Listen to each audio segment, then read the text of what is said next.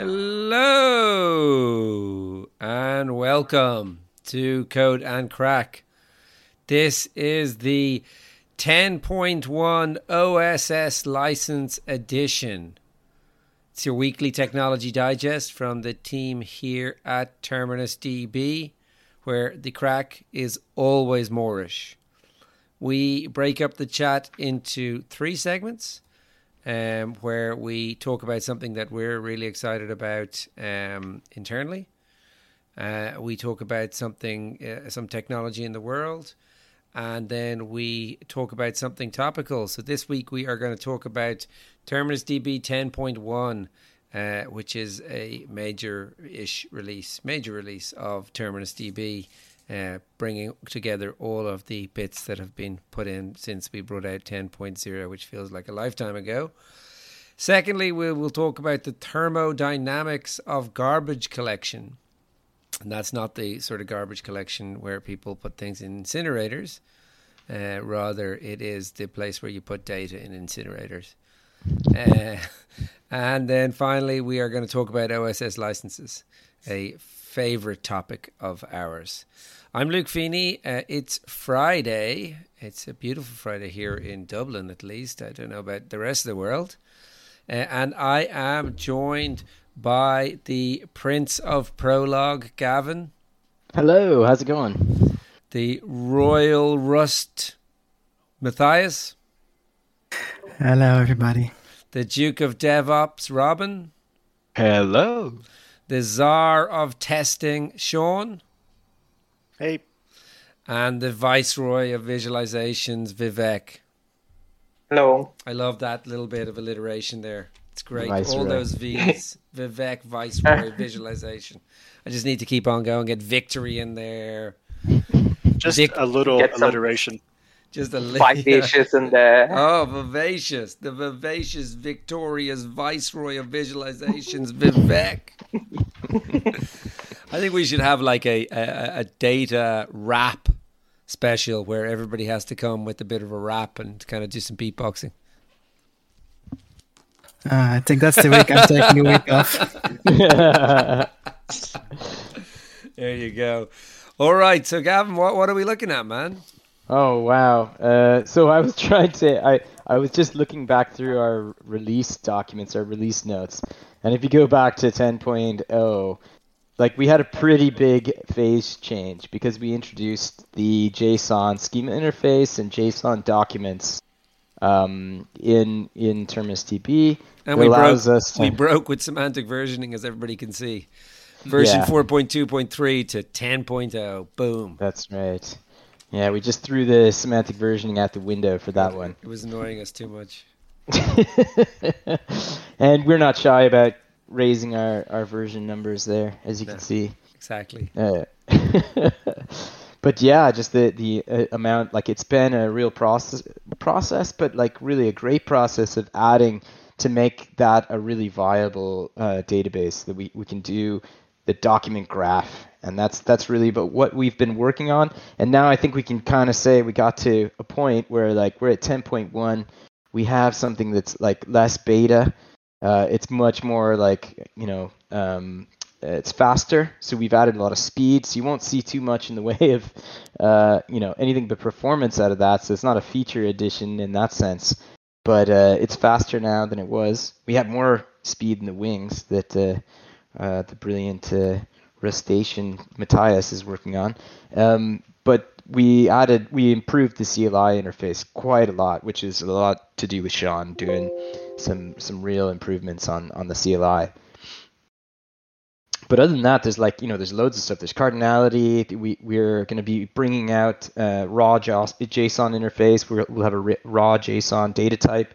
Uh, there's um, loads of bug fixes and enhancements. We have patch and diff interfaces. We have an apply endpoint where you can apply a, a, a patch to a um, to a branch.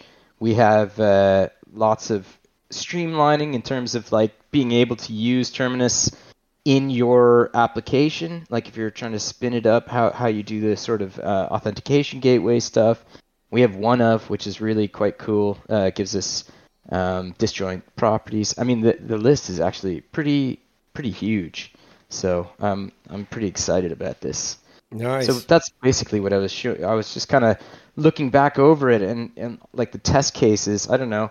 This file is probably a little bit too long. It should be cut up into pieces. And the most, I think most of the file now is tests. But um, you know, I started going back trying to find out like where it was the 10.0 started, and like you know, over half this file is tests, but like something like uh, eight tenths of the tests are between 10.0 and 10.1. So that's pretty cool. What does that mean? Well, I mean, we've just uh, massively increased the coverage of our Oh, yeah. tests and really increased the number, of, like the the uh, features that we have uh, to try to facilitate ease of use. Uh, it's really been a big a big focus. Yeah, I mean, I, I, and, and certainly the speed up and all that stuff that's going into this one is going to make ease of use a lot better as well. That's right, yeah, because speed is actually a feature at the end of the day. You Big need time. you need speed. We all have the need for speed. Yeah, I mean, it's definitely a feature. I agree with that. I agree that it should be treated like a feature rather than, you know, something separate. Yeah, it's true. It's just uh, that uh, performance can be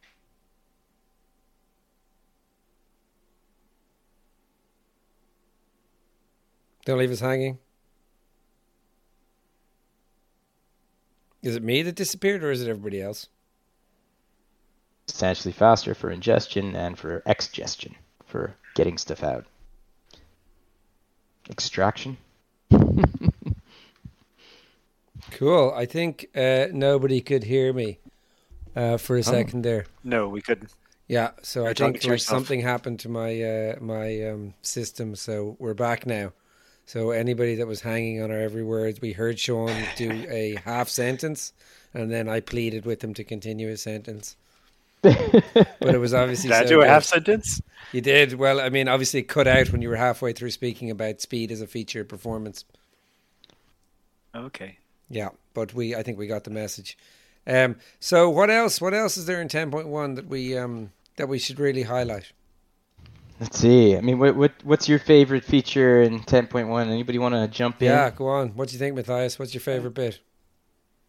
Well, You favorite can is choose difficult. anything from ten I mean, point zero up to ten point one. I, I'm happy with the ID capture. Uh, Oh, that's right. So that we now, when you insert a bunch of documents, you can actually make them refer to each other, even though you don't really know what they're going to be called yet. Uh, even though they uh, don't exist yet, like you haven't submitted them yet because they're later in your in your stream, but you can still refer to them and and like submit an interlinked graph that way. I think that's very nice. It's super useful when you're trying to create a graph out of documents. Um, Cool. So you can have forward references. You can say, "Oh, look, I have I'm I'm adding Bert, and I'm also adding Ernie, but Ernie is a friend of Bert, and Bert is a friend to Ernie." Uh, and I want to transactionally refer to each other, but they haven't been assigned an ID yet. How do I do that? Well, you can use an arbitrary reference. And you get to just make up what that reference name is, and it'll exist for the extent of the transaction. Uh, and you can do that with arbitrary graphs, so you can yeah, connect things together however you like. Um, and that's I think that's pretty awesome. Yeah, very awesome. Uh, okay, Robin, you're on the spot. What's your favorite feature? Ooh, since the ID capture was already mentioned, I would say the CLI. I think it's very nice to have a beautiful CLI that people can quickly use without using some kind of web interface and the like. Yeah, I think that's very cool. And I think for, you know, the Git like stuff is very important for people to be able to do those features within the CLI. Yeah, so clone, push, pull, and I, in fact that's how I use it a lot. So I figure you know probably other people will want to use it that way now, and now that it's cleaner uh, and more robust, it's it's uh, it's a pleasure to use. And now that we have uh, doc insert git, um, I use those all the time now when I'm doing something. I don't have to use the uh, REST API to to uh, do just a basic insert a document and then query it and test it and play with it. Yeah, exactly. speeds It's, it's my uh, workflow. Cool. It's it's great. Yeah, I uh, I'm very helped by it as well, and it's amazing how much you can do now without ever starting a server. Uh, yeah. Cool. Yeah, and I th- I think that's really a Terminus DB superpower. Like you can interact with it with no server, serverless mode. Nice. Lambda functions eat your heart out. That's right. And Sean, so they've stolen your CLI from you already as their favorite feature. Robin, Hey, he just jumped in there just before you got a chance to get the A pulpit. thief. Yeah, so you're going to have to pick something else as your favorite feature. um, well, um, hmm. He's I'm- got the slim pickings at the end. Ah, well, Vivek's going to be in real trouble. It's not like a, a feature uh, that is one thing, I guess, kind of like performance, but I think um, we've improved our robustness to um, potential errors, existing and potential errors, uh, significantly. Um, I mean, I'm not. Um, I, I didn't, I guess, start out as a testing person, but I put a lot, put a lot of tests there, and uh, fixed a lot of um, um, air conditions, airs and things. So I think it's uh, a lot more robust now. Great. That's it. Yeah, robustness, Robustness has is a definitely feature as gone well. up. Yeah. Uh, Vivek? Get the last pick, yeah. Yeah, you Of get the Whatever's last left one. over. What's left over for you? Uh, I think the simplicity but importance of a JSON diff different patch is something uh, which has been brought out quite well. Yeah, and people are And, uh, using it, or, or we suspect people are using the JSON different patch API as well. That's it. Yeah, and it, it's something that you can start off quite easily and get used to, and it is very useful in a lot of aspects. Yeah. Yeah, I mean, uh, if there is anybody out there listening who's using the JSON diff uh, different patch API uh, just directly without um, being in Terminus X or Terminus DB, let us know because we're um, interested to hear about uh, use cases around that. Yeah, definitely. And th- there's definitely something happening in there. It might be some of our testing regime, as Robin claims, but it might not be too. Um, great. So, um, I am silencing the others. Why? Oh, when you talk, it everybody goes quiet. Is it? Nah, it was just a bit ago. Oh, It's all good now. I'm, I, Maybe we're, we're all right now, half are we? No, it's it should be fine right now, right? I'm going to start silencing you. I've got new tools to silence people who have that are But it's unreasonable. Incorrect. Exactly. So you should know if your opinions are incorrect that you've been silenced. oh, jeez, I forgot. My, uh, inference. That's actually my. I, Wow, yeah, yes. We had oh, how could you forget? I know. So here we are. I have my inferred uh, data type here. So I just put in name Harry, occupation hello, um, and it knew and it figured out it was a person and stuck it in the database there. So yeah, can't forget that one. That's kind of cool. That is cool. Very cool. All right. Well, uh, that is all very exciting, and uh, I'm excited for 10.1 to come out next week. Let's hope. Um, obviously, between the jigs and the reels, they, there's an expression here in Ireland to say um, that there's many a slip twixt cup and lip. um, which means that you know when you're trying to drink, you could slip just before the liquid gets to your lips. So uh, you know- That sounds sounds almost like um, a potential PEBCAK. You know what a PEBCAK is? no. Nope. A problem exists between keyboard and computer. Ah, Ah. If you're ever running into a, a problem and it's not at the computer, then it's you. That's you're the PEBCAK. Um, I, th- I thought it was probably access between keyboard and chair. ah, yeah, Um, yeah. yeah, maybe. Ah, could be that. There you go. Uh, oh, yeah, exactly. It is a little bit like that. But uh, obviously, with software, things there could be things that slow down the release. But definitely within the next while, t- 10.1 will be on your shelves, ready to be downloaded and used. So we're very excited for that. Okay, so topic number two: the thermodynamics of garbage collection. Yeah. So who's the So- garbage man? Who's doing our garbage at the minute? Yeah. Yeah, I don't know. exactly. Where is the garbage right now? It's getting it's left on the street. Yeah, exactly. Just strewing on the streets. what is garbage? Yeah, that's a good question. So, how, how does how does so computers? The way that we use computers, we um, you have to allocate memory in order to work with some kind of data, and that allocation process um, is uh, complicated. Actually, it's kind of tricky because you have to remember where the thing is, uh, and then you kind of have to remember when you're done with it, so you can get rid of it uh, when you no longer need it. And that process uh, involves a lot of work. So there's other things. So you might have to keep memory uh, about your memory. So you need some kind of meta level where you're seeing where the memory is somehow, unless you're very clever about operationally how you use the memory. And and then I think Matthias might tell us a little bit about that uh, from Rust because there are some clever hacks um, about the way you can do do memory management so that you don't necessarily have to uh, keep an external uh, heap around or some kind of thing that allows you to track the number of references in some cases. In general, though, like you're going to have to have some kind of meta information about your information. And this is like it's it's interesting. So the, there was a, a paper by Henry Baker about garbage collection in which he said it's uh, very much like a refrigerator, uh, and it's kind of related to the problem of entropy and thermodynamics. And this has always really appealed to me as an explanation, and I've been kind of surprised to see it not come up very often. So I kind of wanted to to just kind of throw that out there and, and, and have a little bit of a discussion about it. And what does he mean? I guess the, the idea is, right? So if something is very hard to, like, if you have to keep a lot of information around about where things are, uh, it means that you have a high entropy.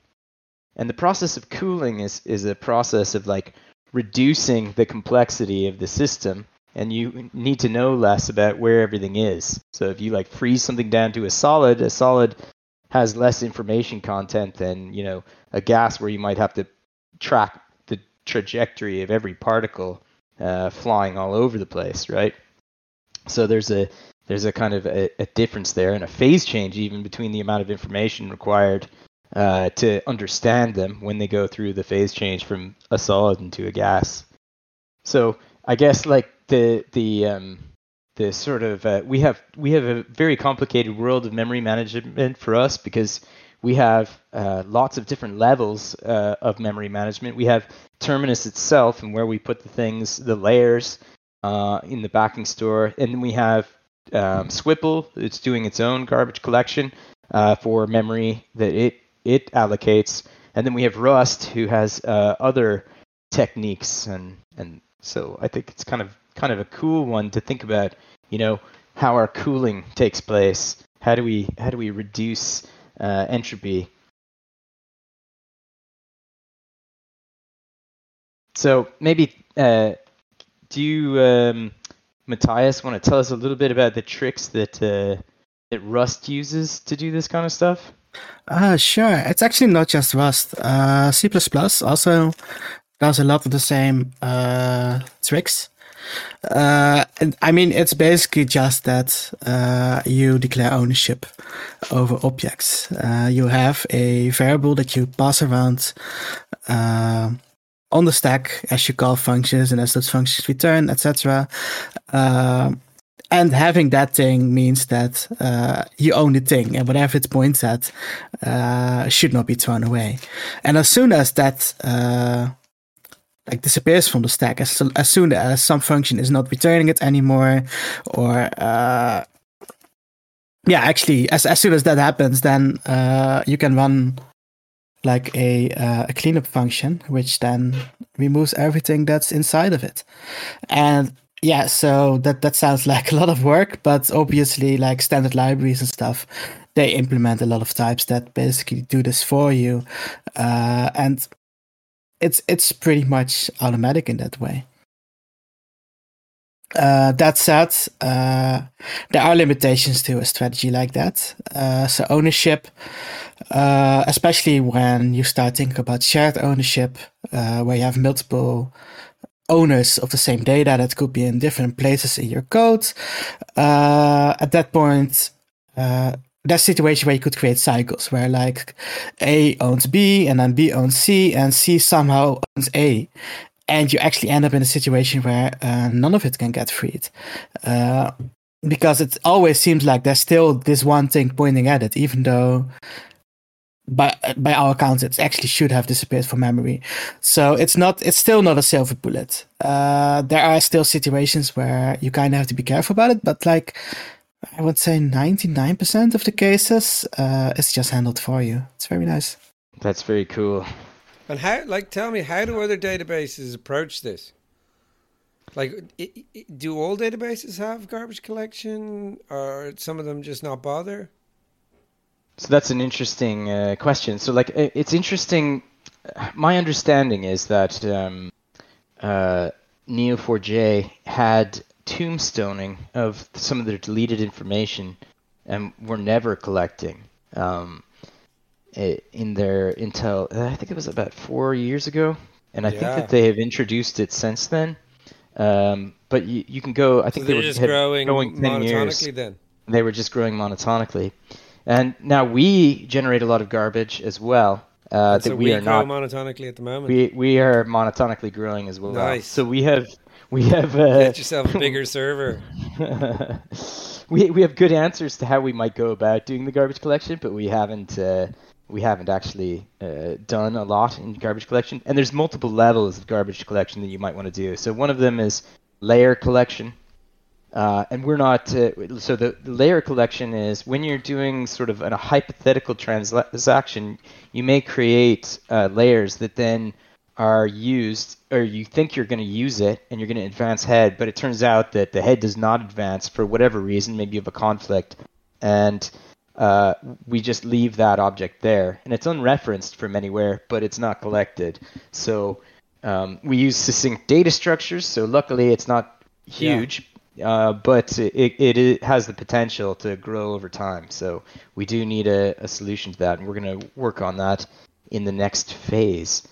But then there's other kinds of garbage collection as well. So within um, the data that we have in a given instance layer, for instance, I have an example somewhere here of a um, JSON document. So we we're bringing in the new sort of um, free JSON documents, um, and it's possible to refer to a JSON document from two different places, and then you delete one of them in the transaction and it's kind of impossible to know if something later in that transaction is also going to uh, delete that.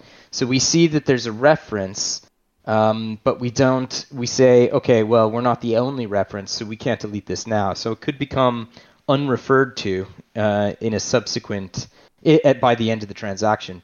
And it would be nice if you then had a garbage collection step where you advance it one more time, removing all garbage that's uh, that exists in the database. And in fact, you could leave it for a while and do that garbage collection step later.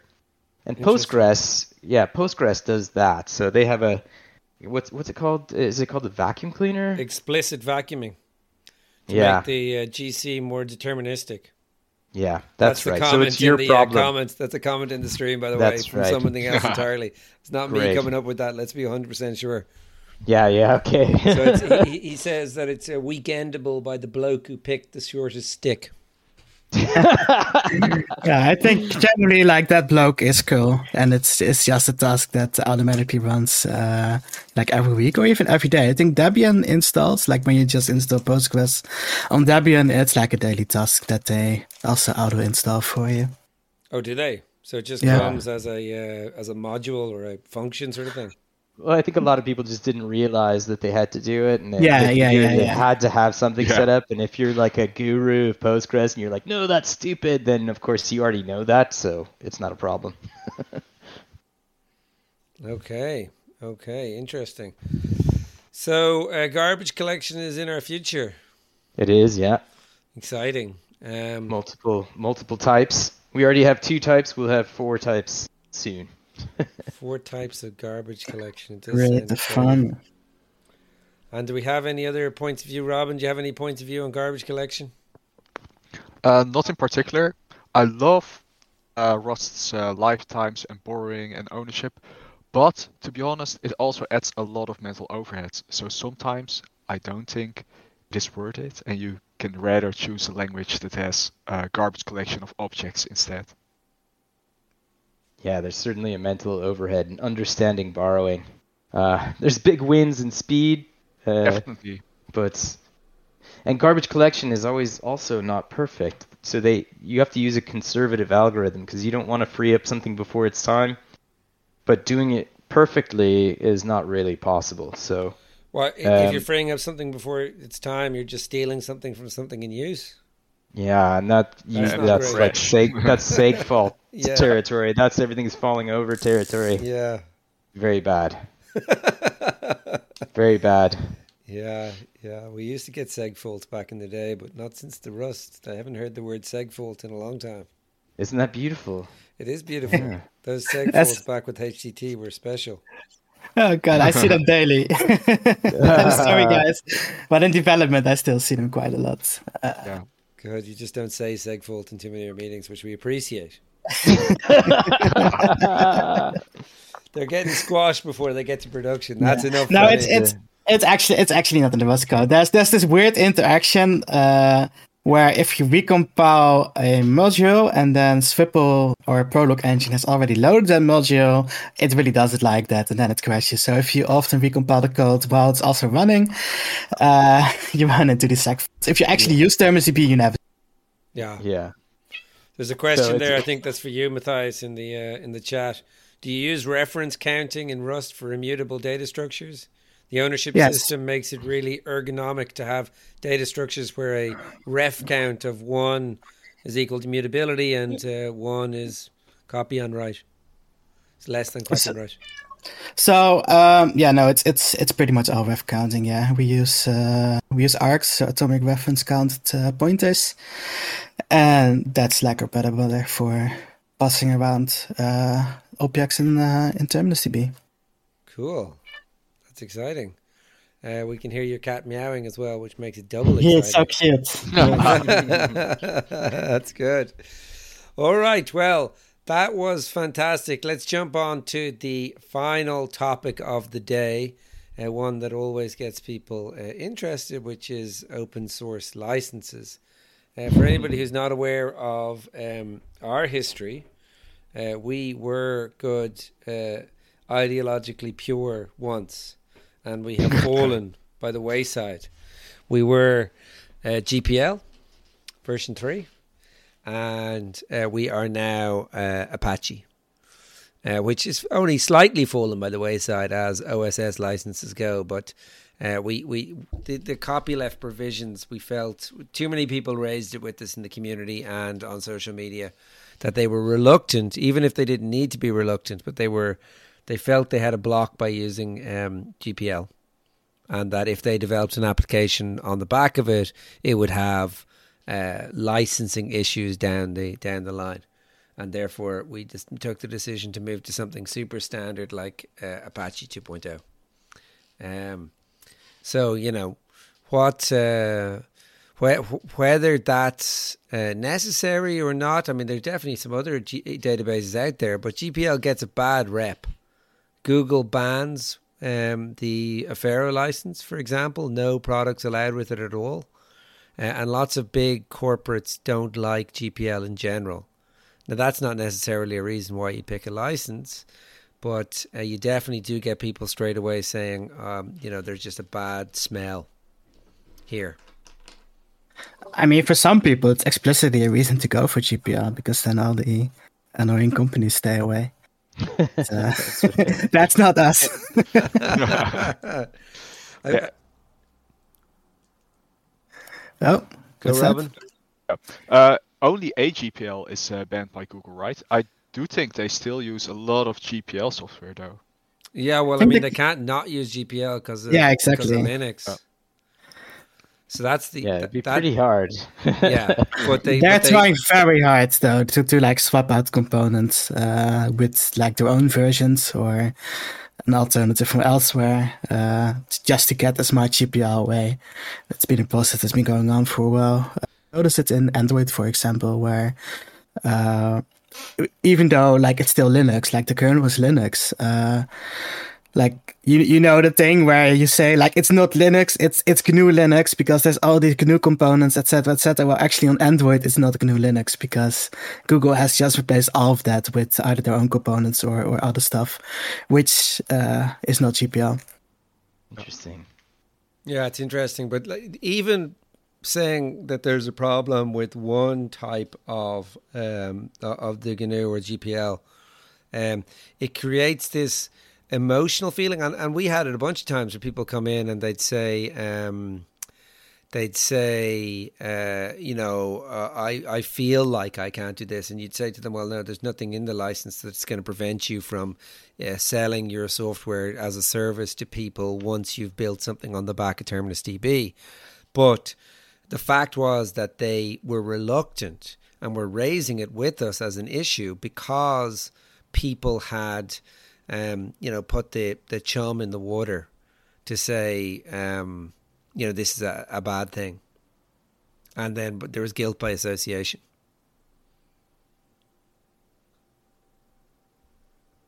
It's a bit of a nasty situation, I think. Uh, yeah, I'm actually I'm very much in favor of GPL, and uh, it's it's a shame it gets a bad rap. Uh, I don't think. I mean, I think there's kind of advantages to different ways of approaching them, though, because the MIT, as well, for example, has um, it has advantages. You know, it well, just certainly being, if you're trying to, I mean, if you're trying to start a company on the back of the this thing, and you don't, and you want some proprietary parts, it's a little bit tricky to figure out how to to manage that. So, and there's there's kind of pressures in that direction. Yeah, but Uh, even so in that unless you use scenario, one of the MIT, it all yeah. depends what you're doing. I mean, if the It MIT, does, if you yeah. want to spread it as broad as possible, but GPL could be useful if you're making something that's you know quite specialized. Uh, that's true. Yeah. And you know, I'd come across companies that were, in any case, just abusing the GPL. Yes, that's. I mean, that just happens all the time. That you'd I meet mean, companies, uh, abuse how? uh, insofar as they would be um, using GPL software um, and altering it and not putting it back into source code. Oh, yeah, yeah, yeah, yeah. That, that happens all the time. Well, uh, you can alter it as long as your users have the source code. So uh, you don't have to distribute it to the whole world. You can just distribute it inside your company as well. If every employee. Uh, yeah, but then the they'd be code. selling a product that's based on it. And they wouldn't be telling Yeah, anybody about the yeah, code. perhaps that's a risk. Yeah, there and that are was a lot happening. of I met- viable GPL companies though. Yeah, no, I read these are not open uh, source companies. These are closed source, very proprietary companies that would take um, databases, in particular, and graph databases. I won't mention which one, um, but they would take it and extend it for their own products, and then sell those products onto their customers without ever releasing the code either way to their customers or back into the code base. And so, you know, you- that's exactly the problem that you run into with, uh, you know, your decision for GPL versus Apache. Yeah, but you would have uh, your rights, right, with uh, GPL uh, in court. But uh, there's But now nobody ever goes to court. Autonomy. This is the problem. Yeah, Nobody ever that's the goes to court. Yeah, it's really still actually kind of an open question, precisely what you can get out of a court on it. Yeah. That's the There's now a problem. new It's- license by the European Union, and uh, uh, I think it's like very well tested to be like in compliance with EU laws and the like, uh, to be like usable in court. It's called EUPL. Oh yeah, yeah. But who wants to have EU in their license? Like Jesus, like getting them into your into your your your your bed.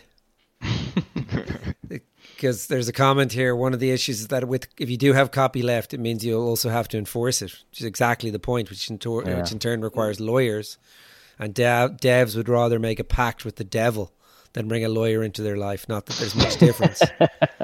Berkeley DB, for as far as I know, used to make its money by offering paid non GPL licenses, which is definitely something you could do if you're sufficiently Yeah. popular in the GPL. That you could then say, "Oh, we have a uh, enterprise version with just Apache." Well, they, they, I mean, MySQL was doing that for a long time. I don't know, what they're doing right now, but they, they were doing a dual license scenario where they had uh, two streams, right? And they were selling Enterprise, though. version. Yeah, Yeah. but that was like a proprietary enterprise version. Yeah. Yeah, yeah, and a GPL. Are they still Yeah. GPL? I assume so. I imagine, yeah. Even within Oracle, it's a weird one, isn't it? Yeah, it's kind of amazing. I mean, I mean, if the base is GPL, you can't just decide not to be GPL anymore, right? Yeah, you have to Well, that's a everyone. really good point. Unless you have the You potentially can. yeah. You can if you're like the, the copyright holder of like That's all right. that code. But for Yep. a project my like MySQL that has like decades of user contributions, I think it's actually quite tricky. It would be tricky. Well, But uh, with git blame, you do git blame, find out every single line of code in there, and then you just replace the lines that you don't want to. It, you can't get an agreement with the uh, copyright holder. So that's it is possible. That's pretty hard as well, especially with certain algorithms. How are you going to rewrite all the stuff? Uh, you already saw the code with git blame, so It's rare enough. It's rare enough that an algorithm will be. I mean, yeah. I mean, you can, you can clean room most algorithms if you know that it's polluted in some way that you can't undo. And you'd be surprised, like the number of. I don't know. I did an analysis going over lots of different databases that are open source contributors, and the short list. Uh, you know, like I would say, ninety percent of I mean, th- th- this is very back of the napkin, and it depends a lot on the on the um, open source database. But like ninety percent of the code is written by uh, between one and five people, uh, and that's that's pretty typical. And then there's small contributions by others. So like even though there's you know you might have lots of contributions, they tend to be around the periphery and not in the core, um, and in like plugins and stuff like that. And they those contributions tend to be a lot smaller. But that really depends on the on the software, though. No, for databases, that's does. true. But like for lots Yeah, of does, other yeah. sorts of systems, you get like hundreds of contributors, even if the code base, Yeah. especially if they're like JavaScript front endy stuff. Yeah, that's true. You do, Yeah, like, so it would definitely for depend. databases, though. You're definitely right. Yeah, I mean Redis uh, uh, is just. I mean Redis it Just has an enormous like one guy. Yeah, that One guy. did it all basically. Jesus Christ, man, he wrote like ninety five percent of it. Then they chased it's him out of the company. I don't know. That's, that's, that, that's what I heard. Wow. That's hearsay and conjecture. That's hearsay and conjecture. I do not want Is any it just that you lawyers. want any lawyers coming after you, I don't man? want any lawyer names. Anyway, But eh, yeah, but go the, go go look on Git and look at the commit history for for Redis because it is extraordinary. Like that guy just wrote everything. cool. wow. So Neo4j, for example, they had an enterprise version which was GPL, and they are now suing one of the forkers of it because uh, he forked the enterprise code before they ch- switched licenses, and he was offering it as um, Open Neo4j. He has some other name for it. Uh, and now they sue him, and he's always tweeting at them saying, you know, you're suing me, and he, there's these big, long court proceedings. It, it seems like he's got a pretty strong case because it had a very uh, open license when it was published, and then they changed their commercial strategy and then tried to stop people from selling or using this version. Yeah, I'm I'm not a lawyer, but it seems to me like he got it under that license. Yeah. So, exactly. so Yeah. that still applies. That they can't like Yeah. revoke that license. Yeah. Yeah, that would be my understanding. but they but they they certainly you know they make it make life difficult for for for that stuff when they make those commercial changes i mean mongodb they were probably apache 2.0 were they i, I suspect I think they were even GPL, right? yeah i think they were gpl and now that i they were think G- about it yeah. and now they're server side license so now they've gone like a, not even an oss approved license Yeah. Yeah, that they they really felt like we we need to fight Amazon and then anyone who's just taking a product and making a service out of it and making a lot of money without ever actually contributing that money back. Yeah, I mean, Yeah. it was a purely commercial decision, exactly, and they they they were being competed with by Document DocumentDB, which is AWS's offering. But now then they became, you know, frenemies, the classic frenemies, because they changed their license so they wouldn't have to compete with, or that AWS couldn't compete with exactly the same product. But then went and launched Atlas on AWS. So their uh, database as a service is launched on AWS, and they make more money from that than anywhere else. So they're making money for AWS as well. That's I mean, pretty this is the truth. The, infra- the, the Yeah, I'm infrastructure wondering, like, hyperscalers uh, win. yeah. Is uh, a total free software world even possible under capitalism? Like you have all these pressures to make things proprietary and the like. is it even possible? Like Linux did a good job, but it seems to be one of the exceptions though. Like a lot of pressure is put on companies, organizations, people uh, to make things proprietary again. Well, I think there's a lot of opportunity for the public. Like, there's so much use of products that are proprietary and closed source in uh, public administration, public, you know, services, state companies, that kind of thing, where really they probably should be putting more into public infrastructure. Like we think of roads as public infrastructure, or rail as public infrastructure, or telephone lines, or whatever. Um, but we don't, you know, they're not really thinking about code as public infrastructure in the same way, and they really should be. Um, and I, I, don't really understand. I think it's cultural. It's sort of a catch-up problem in some ways. Uh, ah, it's commercial it as well, though. Oh, you're giving it yeah, too much credit. It's because it's because they've got you give it away. They've got consultants writing the code yeah. for the government, and the ah, consultants uh, want to keep optionality open to uh, sell on the code to multiple people or even to the same person again and again, rather than having to have release it so that others could use it.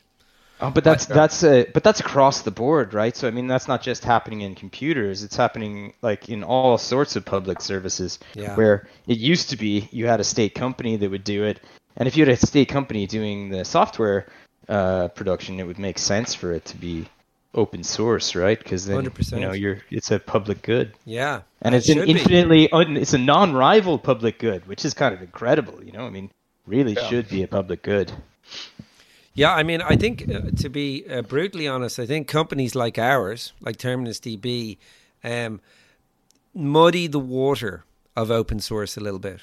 Commercial open source or, or open core.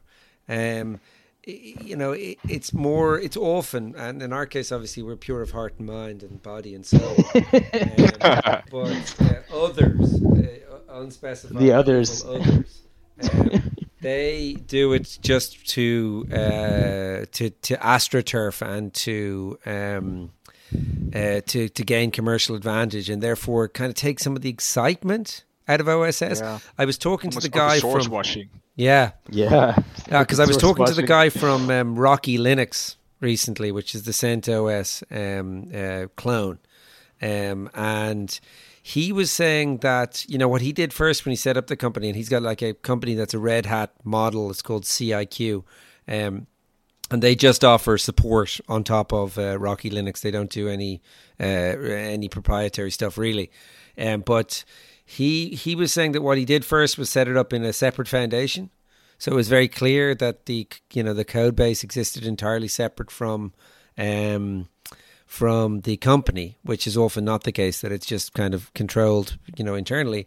And then he also said that when he did it, like the excitement that he had from younger coders and programmers was amazing. People that hadn't been around during the 2000s when there was a lot of people working on Linux and there was a lot of energy in Linux communities. Um, he, he said it was amazing because a lot of these people hadn't really been exposed to um, open source of that kind, of kind of mass open source. Uh, and I mean, I suppose the only corollary we have of it right now is uh, Web three, which I know Robin loves. But at least there's a lot of excitement in there.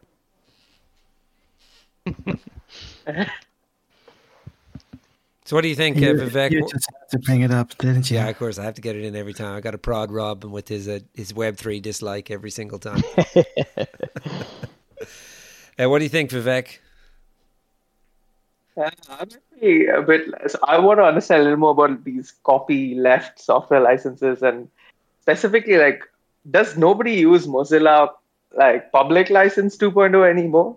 Because nobody has been speaking at all about like it's, any alternative licenses. I think it's being used heavily within the Clojure world actually. Okay. Like that's the go-to license for Clojure project, or at least that was the case a couple of years ago. But yeah, that's that's one ecosystem. I don't think it's widely used.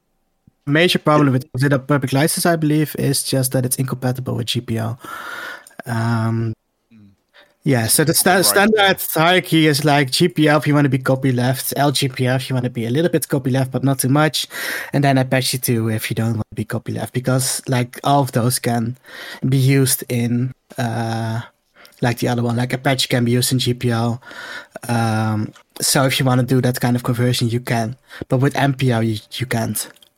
Ah, I see. MIT is Yeah. pretty popular as well. Actually, sorry, no, I'm wrong. I'm wrong. It's not MPO. Uh, Clojure uses Eclipse public license. It's an entirely different thing. Ah. Yeah, but it's because of the patent clause here. Somebody says, "Go ahead, John." It is a bit uh, strange since Matthias brings it up that I find different development uh, communities sort of have their traditions. It's like some people get it started and other people just kind of copy it and like uh, copy, haha. Uh, and then uh, Rust uh, libraries, you tend to see Apache and MIT uh, dual license in Haskell. It was mostly GPL. Um, I forget what the non-GPL people used. And then uh, Matthias saying in Clojure, people tend to use another license. Um, I'm sure there's something in Python. It's probably mostly GPL. But uh, Didn't, didn't Perl have like that artistic license thing? yeah, that's That's right. What? Nice, nice. So it's like each language community and development community and, and JavaScript. There's well, it depends on which framework you work with. They've got their own different traditions there. So there's certainly a cultural aspect to these. Yeah, Definitely. interesting. And we have a comment here: as devs, we should strive to build robots that do the farming for us, so that we can get to post-capitalist Star Trek utopia. Maybe we should put that into our licenses. Definitely. I think we definitely should. We I think- require all users to be moving that direction. Exactly. Exactly. I think we, as long as we can get the uh, OSS stamp of approval, then we're golden. Um, so yeah, I don't uh, think they're gonna give that approval. we can join forces with MongoDB and all the server side license people to try and get it over the line. They're not open source. MongoDB is not open source. Anybody who uses server side, not open source. I'll just leave that leave that as our final message. And thank you very much for joining us. It's been another fantastic episode, of Code of Crack. We will be here again next Friday. Uh, so thanks for joining us and have a fantastic weekend wherever you are. Say goodbye, everybody. Bye See you later. bye. Bye. Bye.